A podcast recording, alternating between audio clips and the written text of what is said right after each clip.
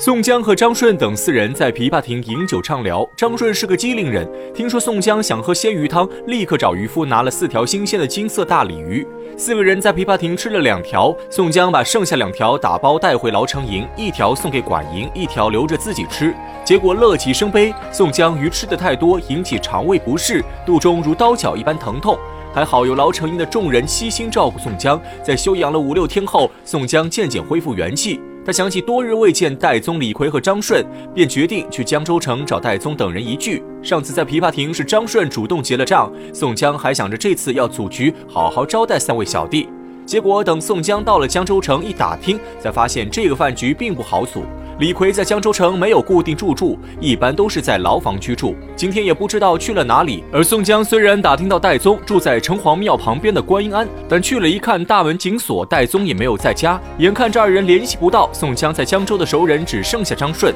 可张顺住在江州城外的村落里，平时卖鱼都在浔阳江边，除非是找人收账，否则张顺一般不来江州城。宋江打听完消息后，只能决定先出城去找张顺。宋江闷闷不乐走出江州城，沿着浔阳江一路往前走着走着，突然看到前面有一座酒楼，青蒙黛瓦，飞檐翘角，看起来气势不凡。宋江仔细一看，酒楼的雕檐外还挂着一块牌匾，上面这写着浔阳楼三个大字。宋江看后心中一喜，原来这浔阳楼是江南十大名楼之一。唐代韦应物任江州刺史时就写了一首《登郡记》《京师诸记》《淮南子弟》，后来白居易又专门写了一首《题浔阳楼》，而牌匾上的浔阳楼三个大字正是宋代大文豪苏轼亲笔题写。诸多文学大家的笔墨加持，让浔阳楼声名大振。宋江早在郓城县时就听说过浔阳楼的大名，今天误打误撞来到浔阳楼前，宋江心情激动，便决定不顾张顺等人，自己先去酒楼小酌一杯。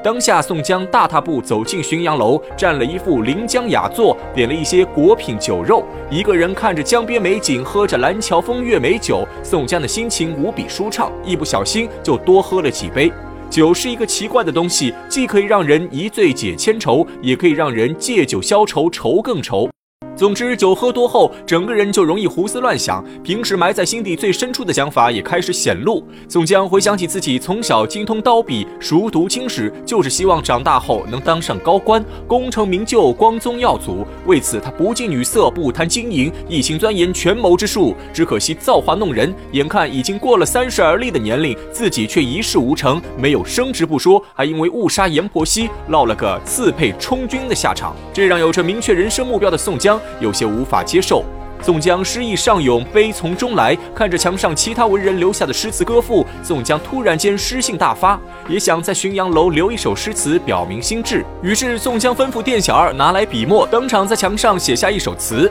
西江月》，自幼曾攻经史。如果只写这首词倒也罢了，可宋江写完之后还不满足，狂饮几杯酒后，又提笔在墙上写了四句诗。正是这四句诗让宋江惹上了大麻烦。原诗是这样的：心在山东身在吴，飘蓬江海蛮皆遇。他时若岁凌云志，敢笑黄巢不丈夫。写完之后，宋江还怕别人不知道是他写的，专门在下面写了运城宋江作。细细分析宋江这首诗，前两句没有问题，后两句有点问题。而整首诗最关键的地方就在于最后一句中的一个人，这个人就是黄巢。黄巢是中国历史上极富传奇色彩的一个人，他的名字可能有人不知道，但说起他的一首诗，可能很多人都听过，那就是《不第后赋菊》。全诗原文是：待到秋来九月八月，我花开后百花杀，冲天香阵透长安，满城尽带黄金甲。这首诗是黄巢科举落榜后所写，但从这首诗的气势就能看出，黄巢不是个一般人。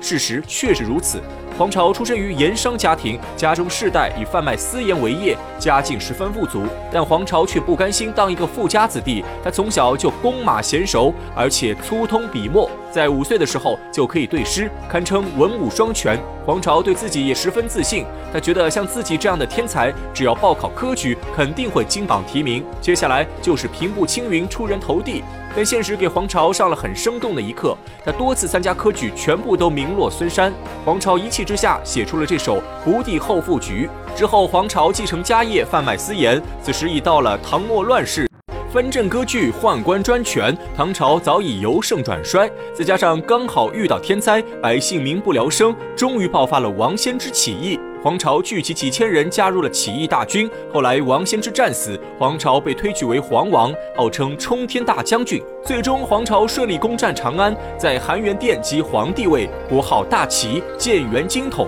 但黄巢的皇帝宝座只维持了很短的时间，就被唐僖宗率兵反攻，最后黄巢兵败被杀。纵观黄巢一生，堪称轰轰烈烈，而且他真的实现了自己曾经的诺言。虽然起义终告失败，但黄巢对唐朝末年腐败统治的打击是十分致命的。宋江在这首诗里却说敢笑黄巢不丈夫，言外之意就是自己如果得志，要比黄巢更厉害，这就有问题了。黄巢起义反抗朝廷，已经打下长安自立为帝，宋江要超过黄巢，按照字面意思判断，自然是有推翻宋朝江山之意。虽然我们都知道后面宋江就算被逼上梁山，仍然时刻不忘忠君报国，最后带着梁山兄弟全部招安，任劳任怨为宋朝扫除异己，可以说宋江的愚忠无人能比。